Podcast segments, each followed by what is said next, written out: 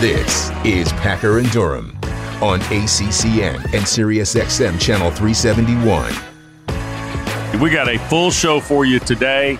Uh, Jacob Burke, an outfielder with Miami, is going to join us here in uh, uh, about an hour. Dan McDonnell, the coach of Louisville's baseball team. The Cards, by the way, are the 12th seed nationally. Will be here uh, at 8:45. Aaron Fitt of D1 Baseball, uh, who's got some uh, pretty packed analysis of the NCAA baseball field, will join us. Drew coming up nine o'clock along with Jenny Levy in the nine o'clock hour, champion head coach, North Carolina women's lacrosse, and Jon Scheyer, the head basketball coach of the Duke Blue Devils, will be here at 9:30. All that and more to come up, uh, come to you.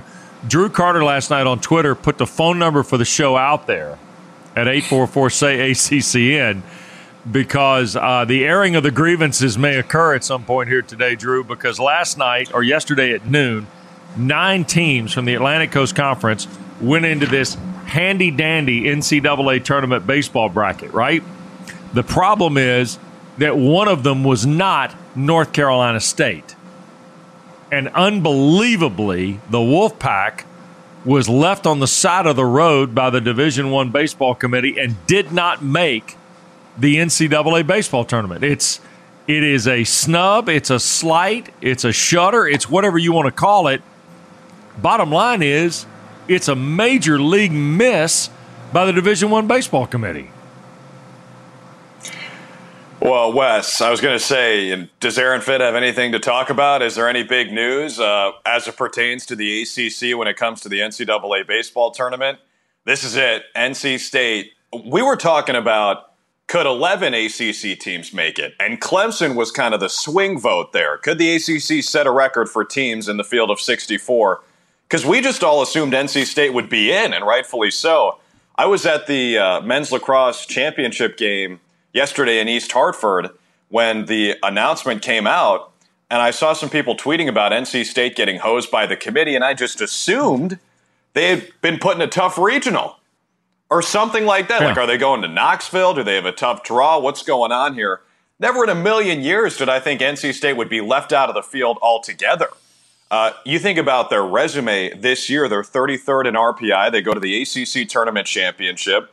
They beat two really good teams to get there, plus Pittsburgh in the semifinal, who was playing great baseball. Not only that, right. you think of the pedigree of this team. They were in Omaha last year. The NCAA, depending on your perspective, gives them a raw deal. They have to withdraw due to COVID. A lot of people think that team would have won the championship last year. And this is also the first time they've missed the tournament since 2014.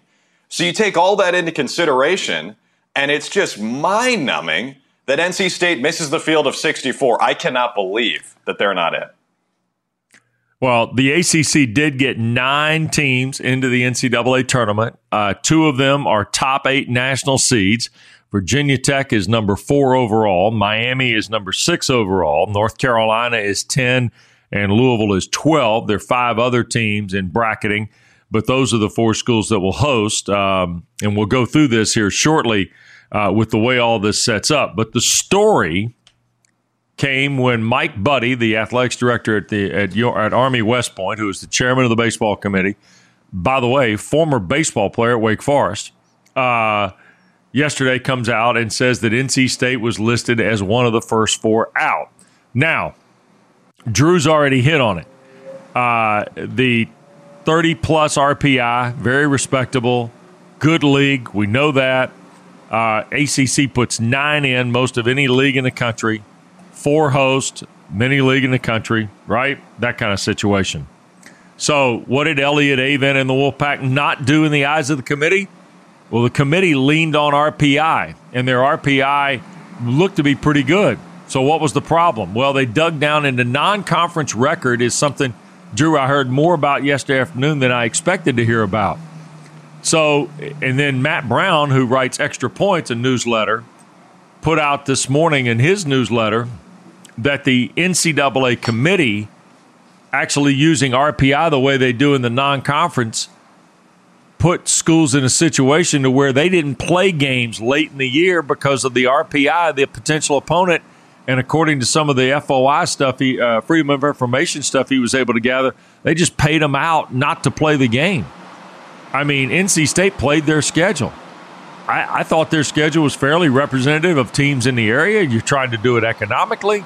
Next thing you know, they're talking about non-conference schedule. They're talking about, you know, certain wins in the league. Next thing you know, NC State's on the curb, and it's it's a bad play by the NCAA Division One baseball committee. It's a bad play about baseball when a team deserving as this does not get in the tournament.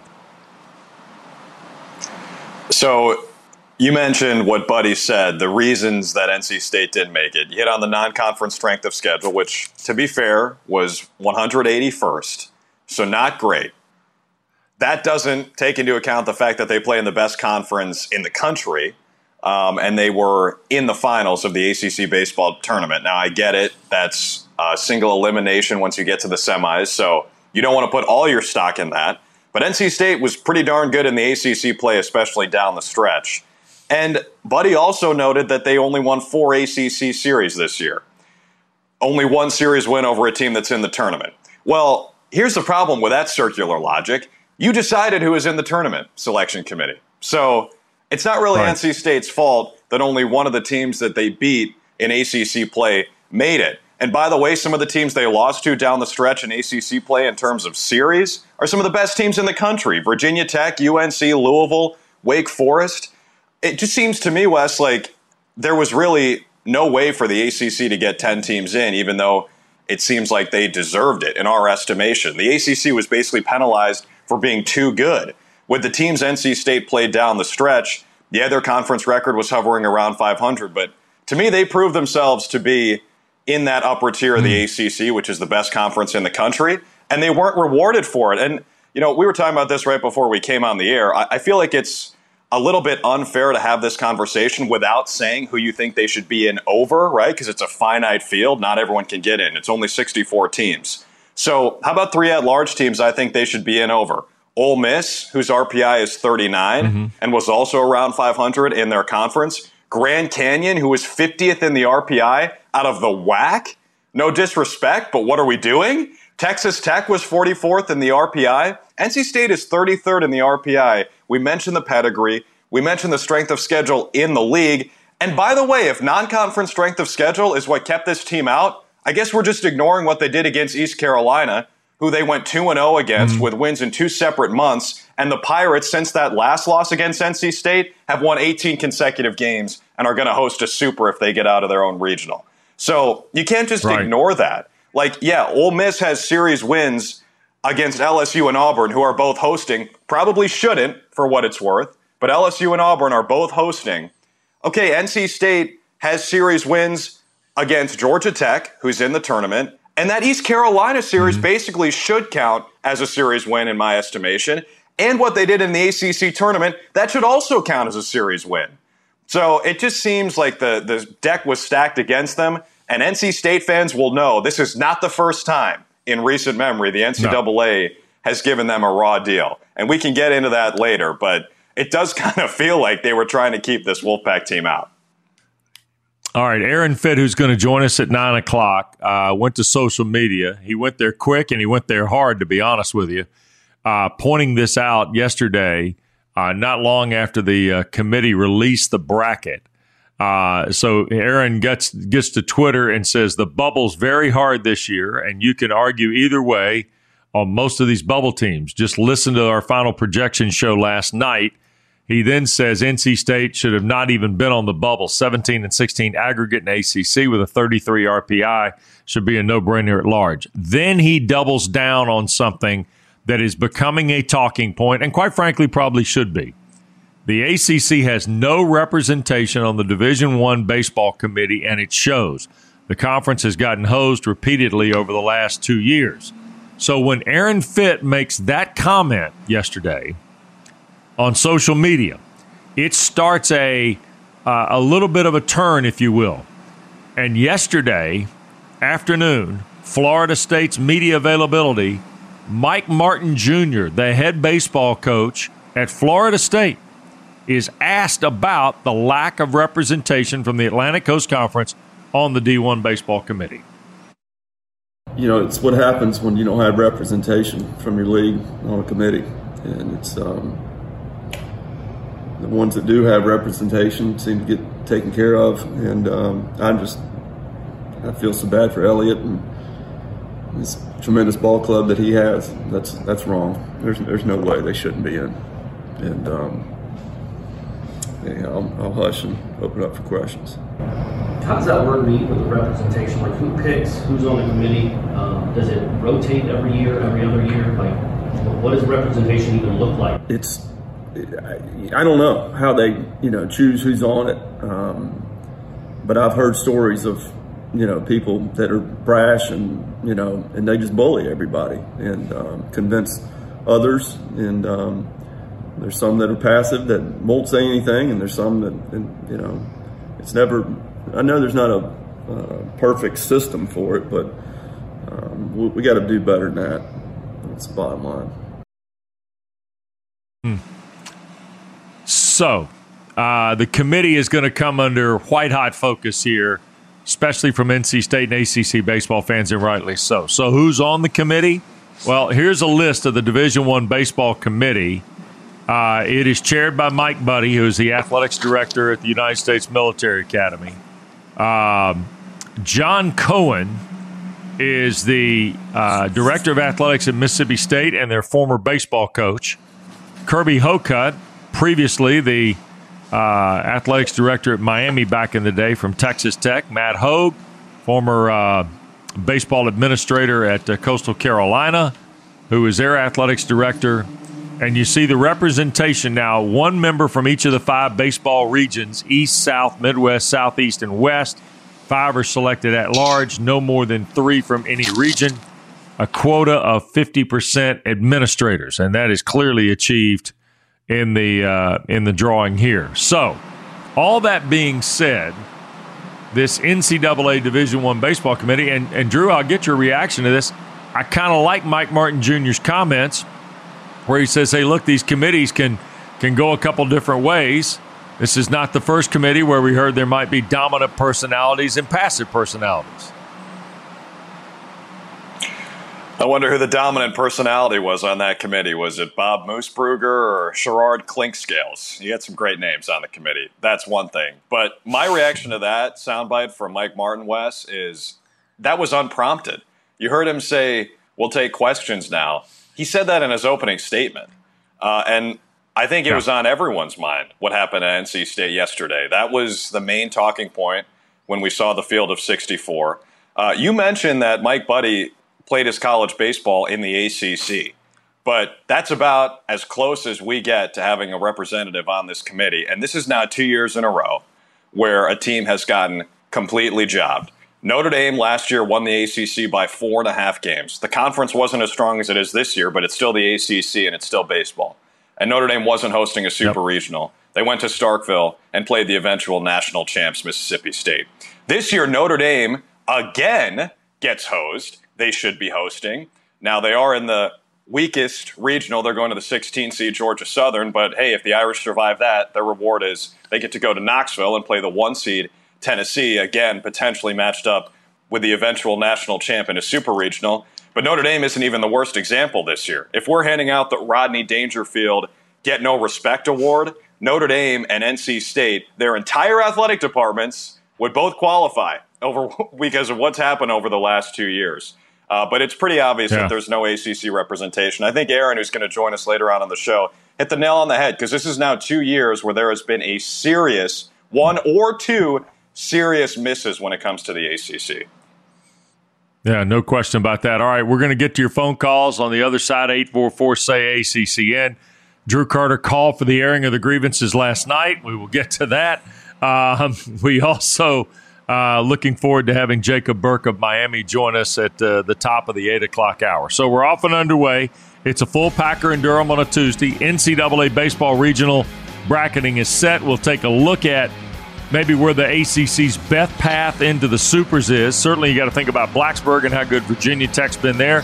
What about Louisville hosting? Dan McDonnell with us later today at 8:45. Packer and Durham continues on a Tuesday next. The Packer and Durham podcast.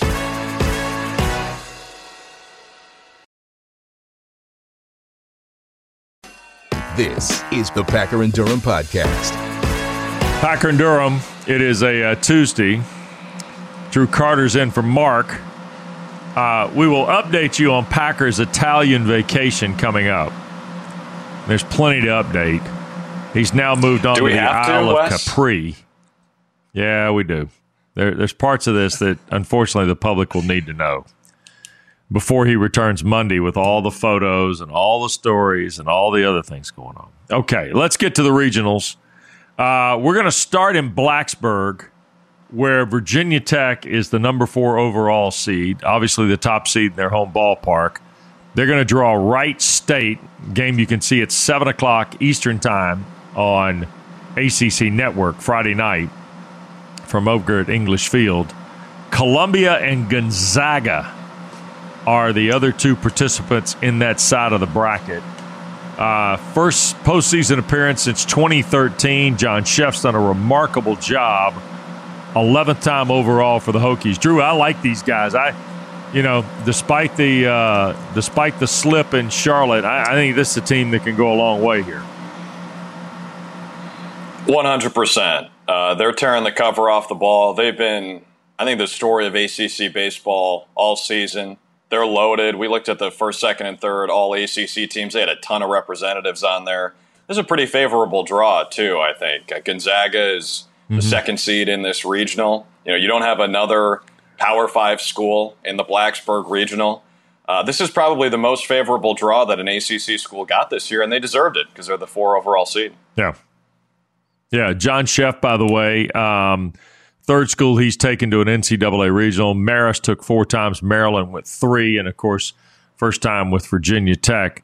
Uh, you see here at the bottom a note from Hokie Sports. Virginia Tech, one of just four schools to host NCAA softball and baseball regional games this postseason, and to earn a top four seed in both tournaments. So, congratulations to the Hokies on that achievement as well for Whit Babcock and his uh, his program. Um, Miami is another top eight national seed. The uh, Hurricanes hosting Canisius at noon Friday. Ole Miss and Arizona is the night game on ESPNU. Roy Philpott, I think, going to be uh, calling the action from Coral Gables. Miami is a team. This is like habit here. 48th postseason appearance, 129 and 50 in the regionals, 88 and 17 at Mark Light. That's almost 84%, Drew. Uh, I expect the Canes to uh, be able to escape the uh, sub regional, if you will, this weekend. I expect it as well, Wes, but this is like the anti Blacksburg regional where you've got no Power Five schools other than Virginia Tech. How about Arizona and Ole Miss? I mean, those are some names. And based on my luck, I did call out the Rebels as one of the teams that I would have liked to see NC State in over. And someone actually responded yeah. to my tweet yesterday saying, How do you leave NC State out?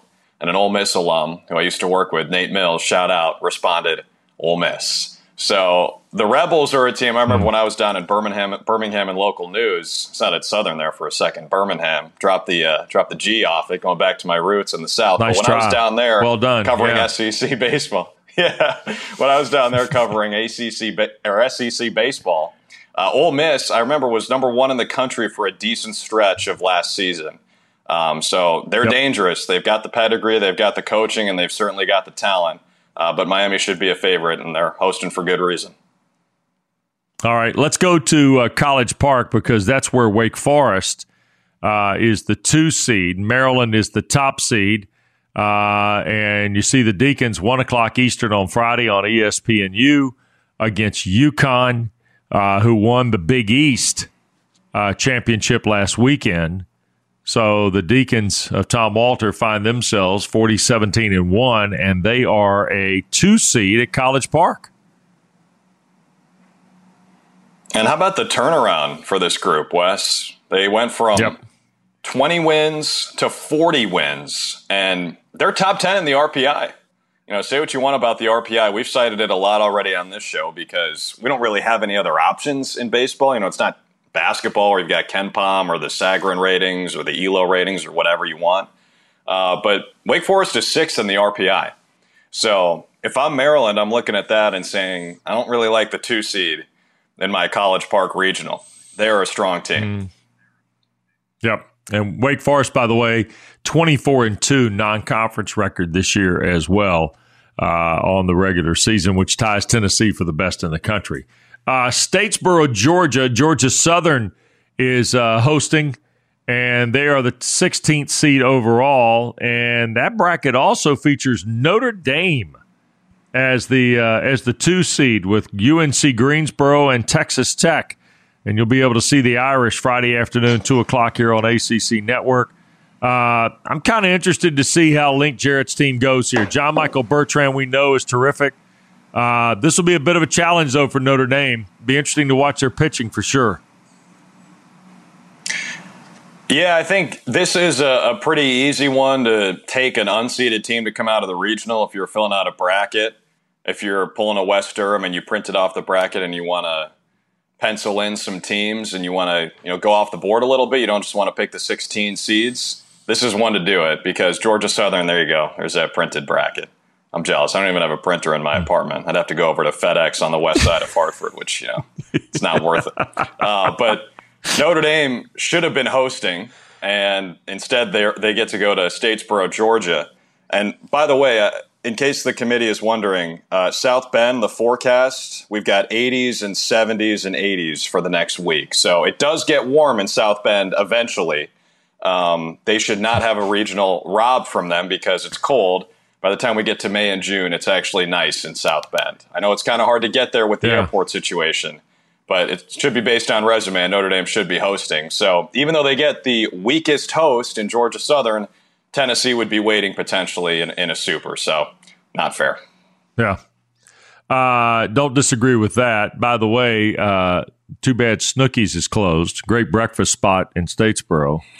Archibald's used to be a post game hangout years ago, but that's a whole other story. All right, next up, let's go to Louisville. Uh, Mike Couzens, Roddy Jones will have the call from Louisville for you, uh, where the Cards find themselves in a pretty good spot. Not only are they the number one seed in their bracket, they're the 12th national seed. Uh, Southeast Missouri State, Michigan, and Oregon find their way to Jim Patterson Stadium, where action begins on Friday afternoon, 2 o'clock over on ESPN+. Plus. Uh, Dan McDonnell will be with us coming up at 845. I just, uh, I just think they've got opportunities here. Drew. I, I, Louisville's a better baseball team than what they showed in Charlotte for sure.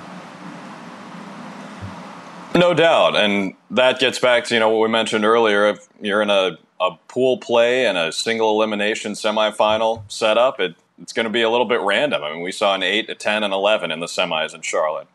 Louisville, I think, has won five of seven regular season division titles in the ACC since joining the league. Uh, Dan McDonnell and co. This is I would say, the preeminent program in the conference at the moment. Yep. Um, and I'm excited to talk with him later on in the show because Louisville is a team that should certainly get out of the regional on paper, but you might remember a couple years ago, Michigan was in the College World Series finals against Vanderbilt. So they've got pedigree. They're only six games over 500 this year, but them and Oregon certainly does as well. So again, these regionals, once you get into June in NCAA baseball, it's fun because you start recognizing some of these names and you're thinking, wow, only one of these teams is going to get out of the next round. It'll be a lot of fun. By the way, the Cards are 91 and 24 on their home field in NCAA tournament play. Um, and of course, winners in the NCAA regional last four years, 91 and 24 in the NCAA uh, in their home field over the last four years 91-24 and they won 19 the regional and super regional and going to the world series for a fifth time. Georgia tech you mentioned this earlier drew. Georgia tech is in knoxville. Tennessee is the number one overall seed. Georgia tech gets campbell the champion of the big south at noon on friday. Pitching has been a bit of a bugaboo for danny hall's team. Hitting has not uh, and when you see the Big South champs on Friday at noon, you're going to see a pretty good baseball team in the Campbell Camels. Yeah, and I think your attention will immediately go to a potential Georgia Tech Tennessee matchup to get out of this regional. And I think what you said is interesting, Wes. The the hitting is good, the pitching sometimes a little shaky. I feel like you can go right. either way with with your take on this matchup for Georgia Tech because on the one hand, Tennessee is not the team you don't want to have good pitching against because I think they might have set some records for home runs this year. What I don't cover SEC baseball anymore, but I know Tennessee is really good, 53 and 7, and the bats have been hot all year. But the flip side of it is even if you do have good pitching, they're probably going to score runs. So you might as well try to beat them in a shootout. Not that you're trying to give up runs, but you know what I mean. So maybe Georgia yep. Tech is a, a decent matchup for Tennessee, if anyone is, but that Tennessee team is loaded, man. Yeah. The other thing, Tennessee leads the country in home runs and ERA, too. That's a rarity. Don't see that much at all. Uh, Tony Vitello's team is uh, is really, really talented, and that's a hard road for Georgia Tech. Uh, Jackets, by the way, making their 34th uh, NCAA uh, tournament appearance, third straight since 2019, since there was no tournament in uh, in 2020. let's go to East Carolina. Virginia is the two seed and they draw Coastal Carolina at 6 o'clock Eastern on Friday night. The Pirates will get Coppin State as the number eight national seed uh, out in Greenville. And I, got to be honest, Virginia here is an interesting case study for me. We know they can pitch it. We know how good Gelof and some of these guys are at the plate.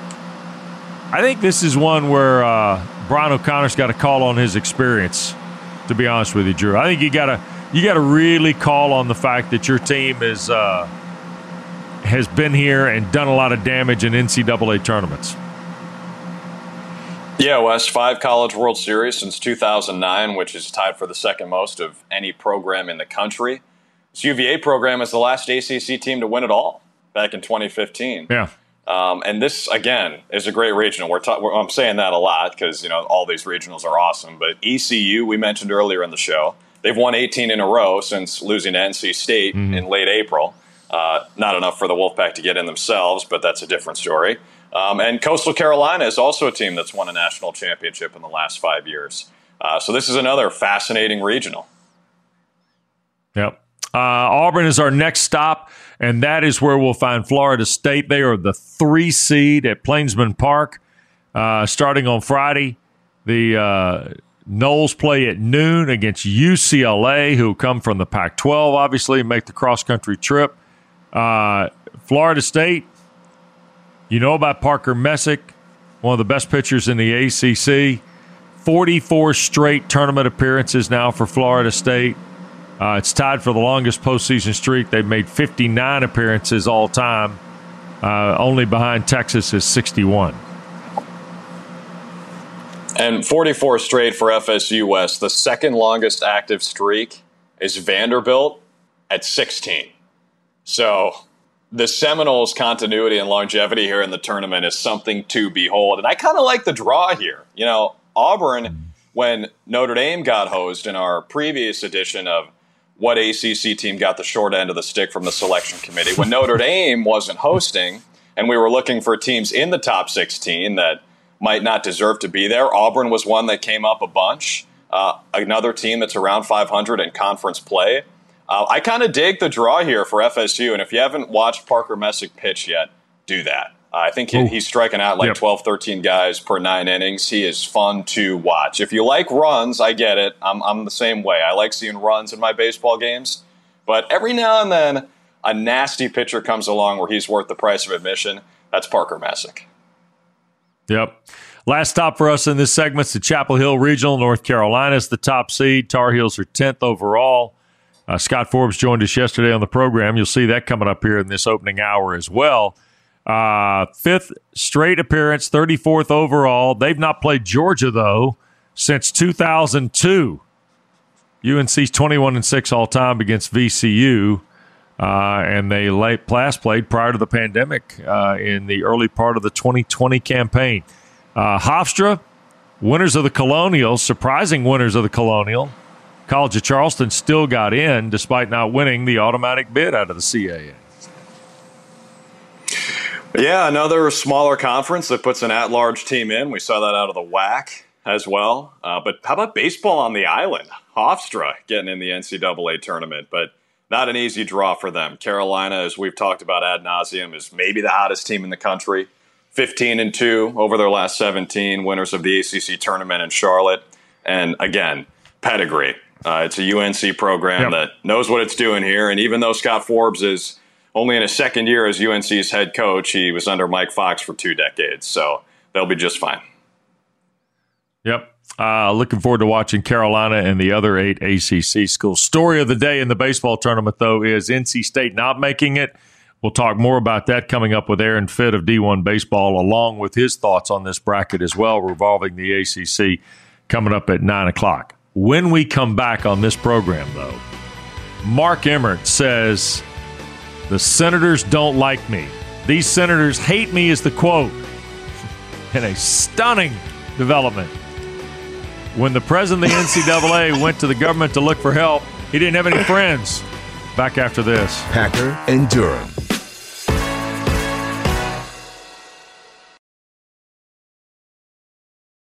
Here's Mark Packer and Wes Durham. Uh, Drew Carter's here, kids. In case you missed it with Scott Forbes coming up here in just a moment, um, I, I got to tell you, Drew, to me, there's a lot you can say about Mark Emmert, the president of the NCAA, right? But he is the gift that keeps on giving if you're in sports media right now. I mean, he just continues to absolutely deliver. Um, Emmert is quoted as saying in a May 19th scenario, these senators hate me. Are there issues and choices over the past decade that I would like to make differently? Well, of course, Emmert said. Was NIL the issue? Was the NIL issue one of those? The answer is no. Excuse me? And then gets involved in a conversation where he says, These senators hate me. Okay? I mean, I, I hate to I hate to be the bearer of the bad news here, Dr. Emmert, but you brought this one on your own. You brought this one all the way on your own. Um, this story in the Wall Street Journal, and of course, it's it's one of these that uh, Laine Higgins writes. At the Final Four last month, NCAA President Mark Emmert told reporters he was confident he could push Congress to regulate the freewheeling new era in which college athletes can make money from their likenesses. At a luncheon of the upper crust of college sports administrators a day later, Emmert's tone, though, included the phrase, These senators hate me. okay, so so how do you know it? How, why do you even publicly say you can fix it? Seriously, Drew, how does this happen? this quote, Wes, is akin to if I told my friends my parents were going to buy me a new Xbox, but without even asking and being denied, I just told them the next day, my parents hate me. My parents hate me. They haven't bought me an Xbox yet. Um, I don't have it, and my parents must hate me as a result. I, I love how you open up the segment, Wes, because this guy is um, he's a comedic genius, frankly. Because when I saw this quote, when Drew Brooks, our producer, sent this quote to us, I said, "These senators hate me" is an all timer. Uh, put that on a bumper sticker. Put that on Mark Emmert's Hall of Fame induction ring for the NCAA, because I'm sure they'll put him in whatever hall they've got. These oh. senators hate me. That's the money quote. Uh, I've never, I mean, I've never seen anything like this. Like Mark Emmert, I understand what he's saying about NIL. Like, I actually right. think he's right that NIL is a good development for college sports, but it's not that black and white, right? I mean, there needed to be a little regulation. We've talked about this a bunch, and there is none from the NCAA, and so they're trying to kick the curb all the way up the road to Washington D.C and it's not happening. So Mark Emmert has he has ascertained that these senators hate him, which might be true. I don't even know, but the quote is hysterical. I, well, we know he can't win at the Supreme Court. He took a nine nothing road loss there, and Justice Kavanaugh had the had the document that that basically sealed the NCAA's fate. His version of the senators hating him comes from the fact that he pushed so much of this Alston case, NIL, everything toward Capitol Hill, hoping that the government would bail out the NCAA with some sort of res- resolution or regulation or rule or whatever. And at the end of the day, the government didn't have any interest in participating. And now he still thinks he can circle back to it. You're not circling back to a place where you took a 9 nothing loss to the Supreme Court. It just doesn't happen that way because the last thing the senators want to get involved in, and this is simplistic fourth grade government, they, they don't want to get back involved in something that's already been beaten. And your organization has been beaten. So therefore, when you get beat by the Supreme Court 9 nothing, again, let me tell you the score 9 0. And you take that loss, the, the continuing carousel back to the government is not going to work. That's why the reform and all these other things that are happening, Drew, they can't come soon enough for me. All this stuff. I mean, you tell me who the new president of the NCAA is. What the show me something new. But what we have right now does not work. There's no question about that. No doubt. Um, and I just hope that from this segment, what I really want is that Twitter account, no context CFB or no context college basketball, to screen grab this with the graphic that says Mark Emmert, quote, these senators hate me. Because I hope this lives in, in perpetuity. I really think this is oh, one of the oh, greatest quotes in, in recent memory for college sports. But isn't it amazing that he tells a mass gra- mass crowd of people in New Orleans, "Oh, we're going to be able to get this done," and the next day tells a small luncheon, "These senators hate me." I mean, it's just amazing. It's just amazing. But I can't say I'm surprised. Let's put it that way. Just amazing. well, you know what's unfortunate, Wes, is Mark Emmert Mark Emmert's sort of an ACC guy. Uh, University of Washington is is what he says is his alma mater. It's his undergrad, but he got a PhD from the Maxwell School at Syracuse University. And I'm just going to get out in front of this. We don't claim him as an alum. He is a UW alum. Go Huskies. All right. When we come back, Scott Forbes, in case you missed it from yesterday, the Tar Heels find themselves as a host coming up in Chapel Hill at the Bosh this weekend. And fresh off an ACC championship, we'll talk to Coach Forbes next on Packer and Durham. The Packer and Durham Podcast.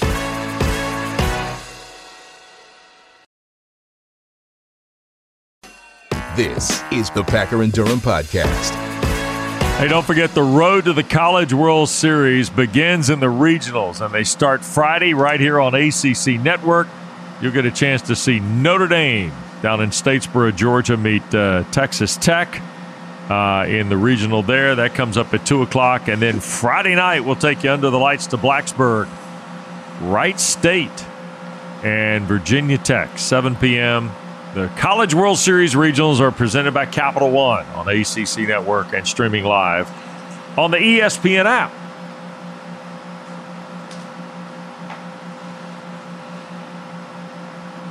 All right, welcome back. Drew Carter's here for Pack. Little band from Jacksonville with the bump. Um, all right, Scott Forbes joined us yesterday, and uh, on the heels of winning Sunday's ACC baseball championship, Drew, we kept it pretty simple with the head coach of the Tar Heels. What's it like winning the ACC championship? In case you missed it.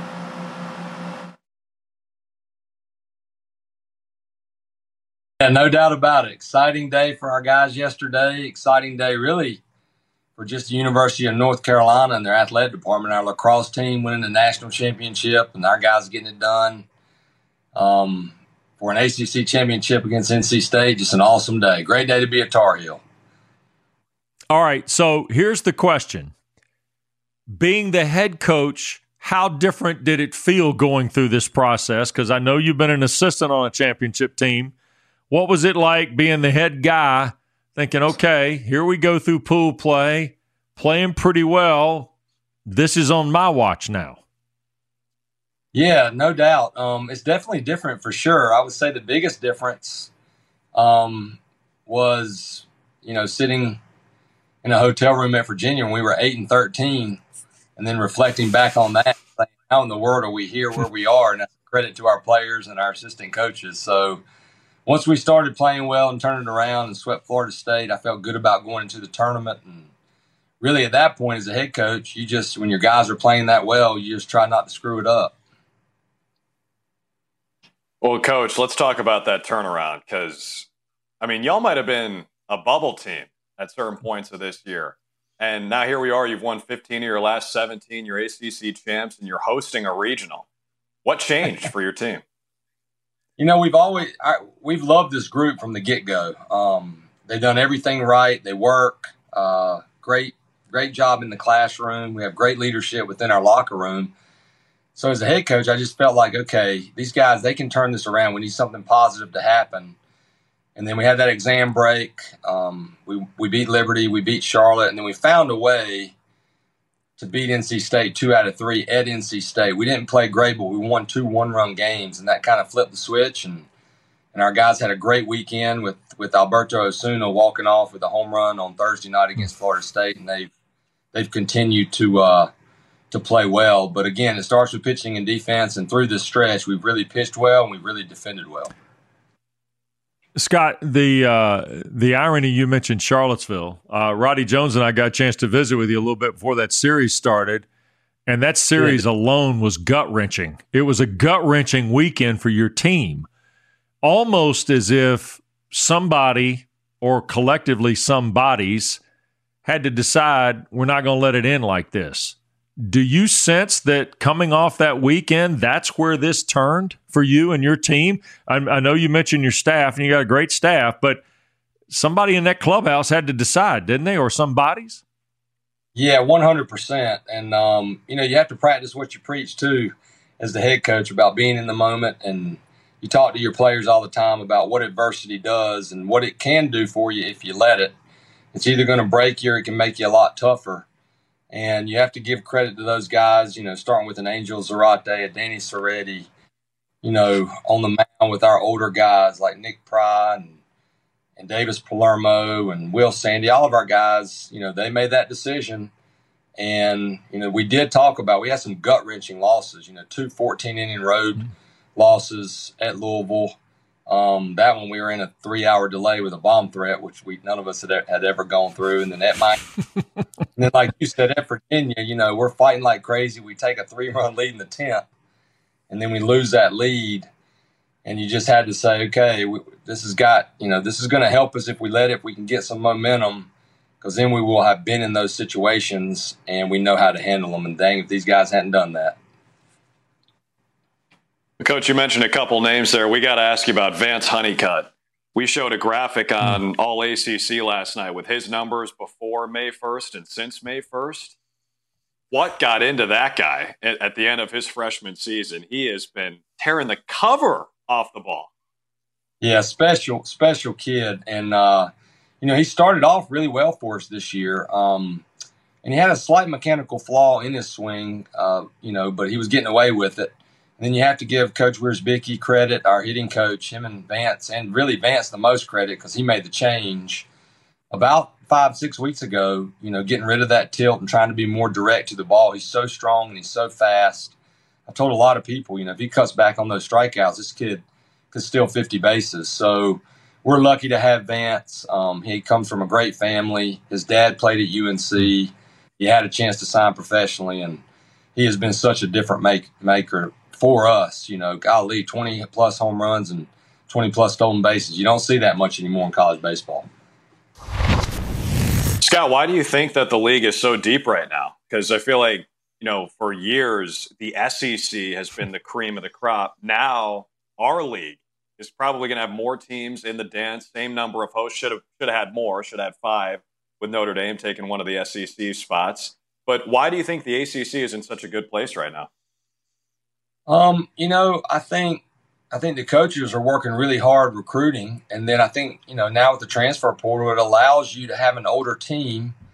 Um, you know, different schools recruit different ways, uh, but it does allow you to fill some spots and some gaps with some older kids um, that have played a couple college seasons, and that makes a world of difference. If you look at a lineup card, you know, and you have seven true freshmen out there, you know you're gonna it's, it's going to be a battle and it's going to be up and down. But you know, Notre Dame's a great example. You look at their lineup, and I mean that is senior, senior, senior, senior grad transfer, and, and those guys are older, they're stronger, and they're more experienced.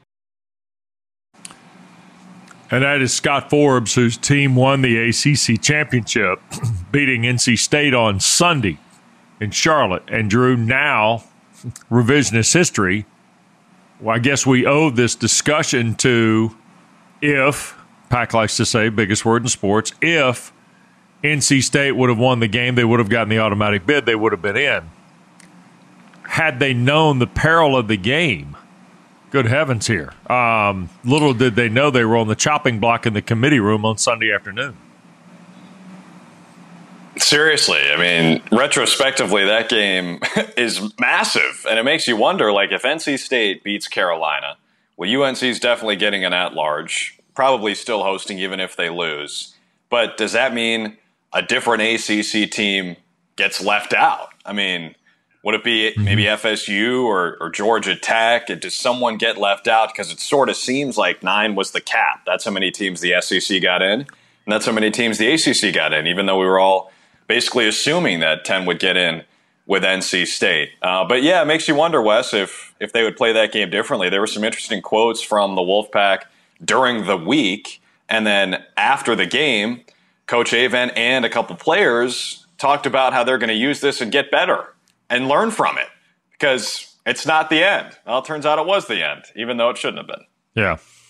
Well, that's the disappointing part for NC State for sure. The other aspect about this, um, Boy, you kind of feel differently about Carolina now than you did going into May. I mean, just as a threat in this event, uh, you look at the bigger bracket, and we can do that now because you know Carolina is one of these teams that's obviously hosting and uh, has an opportunity to to advance. They would play the winner of the Oklahoma State regional. Now, Oklahoma State's the seven seed, Carolina's the ten seed. If Oklahoma State wins, they would likely go to Stillwater, of course. Um, Behind that is Arkansas, Grand Canyon, and Missouri State. Um, Grand Canyon, we've already discussed in not so favorable terms about their participation in this event. But, Drew, for me, Carolina's kind of got the wherewithal maybe to be one of those teams that uh, that emerges here out of that second group of uh, of eight, if you will, as a potential Omaha candidate. And of course, they've got the pedigree there for sure. Yeah, I love that call, Wes. And you know, baseball, there's so much talk about momentum and superstition in baseball. No one's no one can feel more confident than Carolina right now. Maybe outside of Knoxville, Tennessee. Carolina's got to be feeling amazing with how they ran through Charlotte and how they ran through the end of the regular season too. Um, and yeah, they wouldn't have to go through another ACC school on the way to Omaha. So sure, I'll pick it. Why not? Give me Carolina in Omaha. I'll be an ACC homer. Yep, there you go. When we come back, eight o'clock hour we ride to, and Jacob Burke from the University of Miami is going to join us. You know about the Canes? They're hosting this weekend.